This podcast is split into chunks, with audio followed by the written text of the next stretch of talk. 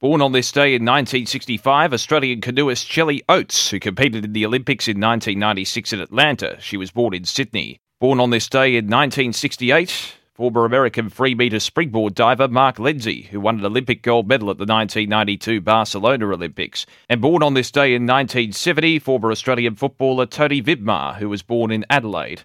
As we mark births, deaths, and marriages for Tobin Brothers Funerals celebrating lives, visit tobinbrothers.com.au.